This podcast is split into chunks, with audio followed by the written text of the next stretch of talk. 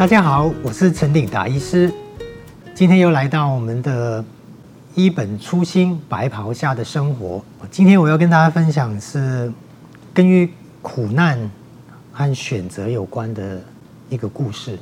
我们都知道糖尿病是我们这个富裕世界的一个流行病。如果我们选择了不适当的生活方式，大部分糖尿病都会恶化。而且产生很多的并发症，比如说心血管的问题啊、脑中风啊、心脏病啊等等。严重的话，就甚至会失明、哦心肌梗塞、啊肾脏衰竭，甚至是一些慢性的伤口，造成呃要截肢哦，甚至会突然间就走了。不过在新陈代谢科。却很少会照会安宁团队，原因之一是因为这些呃遇到很严重的并发症的病人哦，大部分都会在其他的科，比如说他会接受洗肾、会截肢、会用呼吸器，甚至会有这个强心升压的维生系统，这样可能会在加护病房等等。我刚刚看到呃我这一位病人的时候，我真的是吓了一跳。因为他才四十多岁，不久之前才完成了第二次呃的截肢手术，那就是呃他现在其实两个腿都在膝盖以上被截肢了，而且伤口愈合的非常的不好，所以他也有一些阵阵的抽痛，加上整天都躺在床上。他的背部也是非常的不舒服，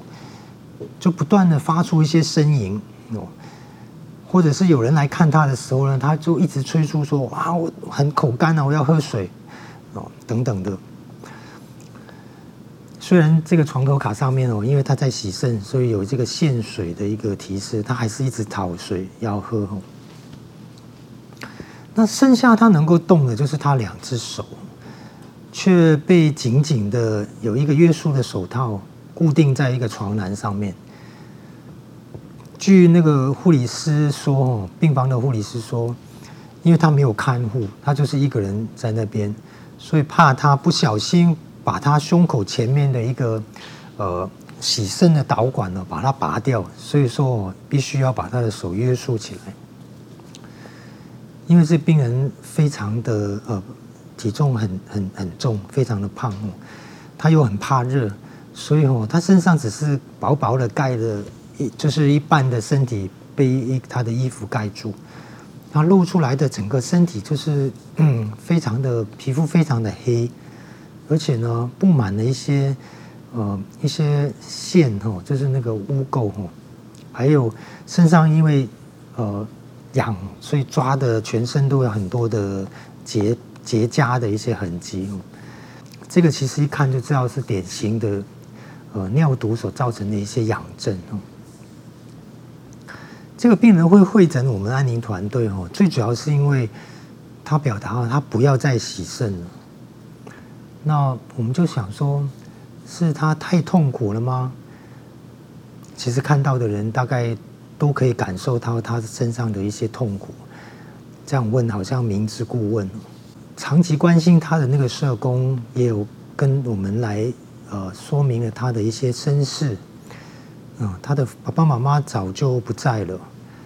那跟手足的关系其实也是很疏离，他自己一个人独自的谋生，而且呢生病后就一直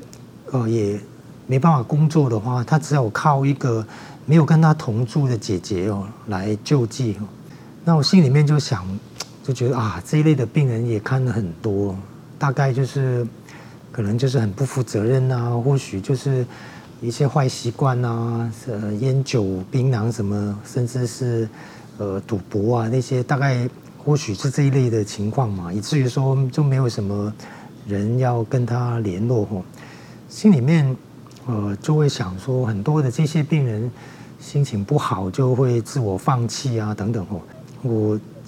就是虽然有这些想法，我也不知道是不是这样子。那但是呢，跟我一起去看病人的公照护理师就提醒我，他还有一个侄女，哦，目前呢，我正在学校念书，他晚上哦下课就会来照顾他。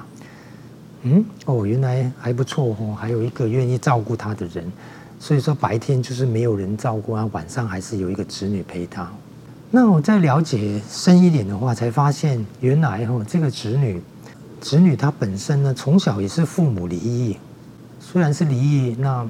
更不幸的话，这个呃两个人都都远走高飞哦。那所以哦，因为没有人照顾这个子女，这个病人呢就。他答应就是要好好抚养他长大成人，直到他成年的话，那他才放心，呃，让他自己好好的，呃，就是独立的生活。那其实再过没几个月，这个子女就快成年了，所以吼，嗯，他过去所谓的抚养他，其实也他也没有很好的谋生的能力嘛。那其实他是透过他自己的低收入户的身份，还有他的身心障碍的手册，那等等的这些的条件哦，所得到的一些社会福利，他就利用这些的社会福利来让他自己勉强勉勉强可以过活，然后也可以供他的子女来就学。所以为了他，呃，为了这个子女哦，他撑了很多年。那其实他早就不想洗肾。但是为了他，他愿意，嗯，洗肾继续撑下去。只是洗肾的过程也常常很不舒服，因为到最近哦，特别是洗到一半，他就是不舒服到不舒服到必须要提早结束，而且他的血压也常常不稳定，加上刚刚两条腿都截肢了，都没有了，整天就只能躺在那边。看着天花板，当他想到他子女快要成年的话，他就真的不想再拖下去，所以停止洗肾是他自己经过了这些的考虑之后的一个很慎重的决定。当然，我们团队呃也了解到这个原因的话，也非常的能够同理到他的状况。后来他转到安宁病房。我终于等到我们的床了，就是转到安宁病房的时候，我就再去查房的时候，一看到他，嗯，他的意识、说话的能力都已经比之前更加的模糊。我们几位病房的护理师给他的见面礼哦，是花了快一个小时的时间，把他身上的一些污垢啊、汗汗的呃痕迹啊，还有一些皮屑啊等等的。在我们安宁病房的按摩浴缸当中，把它洗得干干净净。原来哦，躲在这些结疤啦等等之间的那个皮肤哦，原来是非常的细滑的。而且在没有手吐约束它的的的情况，他似乎在这些很舒服的香香的一个味道当中呢，非常舒服的来睡睡着了。通常这些。停止洗肾的病人，吼，大概一半活不过一个礼拜，那另外一半大概就会在两个礼拜之后，大概几乎都会离开。而他，他坚持也不放鼻胃管，早早就为自己签好了不要急救的一个意愿书。进了安宁病房之后，大概不到三天，他就安安静静的离开了。说实在，我们没有办法选择。苦难怎么样临到我们的生命，但是我们却可以选择怎么样去面对苦难。相对于这个子女的父母对他的离弃，他坚持了自己的承诺。我们的社工师也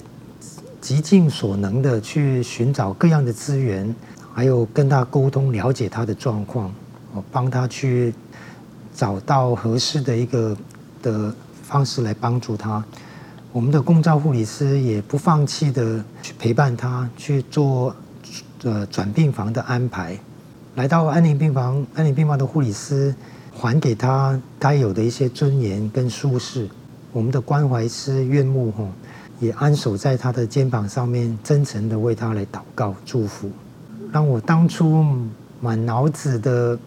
一些刻板印象，其实让我有点无地自容。当然，安宁病房。它绝对不是一个等死的地方，它可以是一个充满爱、接纳、陪伴、充满盼望、饶恕还有成全的一个地方。关键是在于你和我的选择。谢谢大家今天的收听，欢迎每个礼拜二下午四点钟可以准时来再收听一本初心白桃下的生活。愿上帝祝福大家。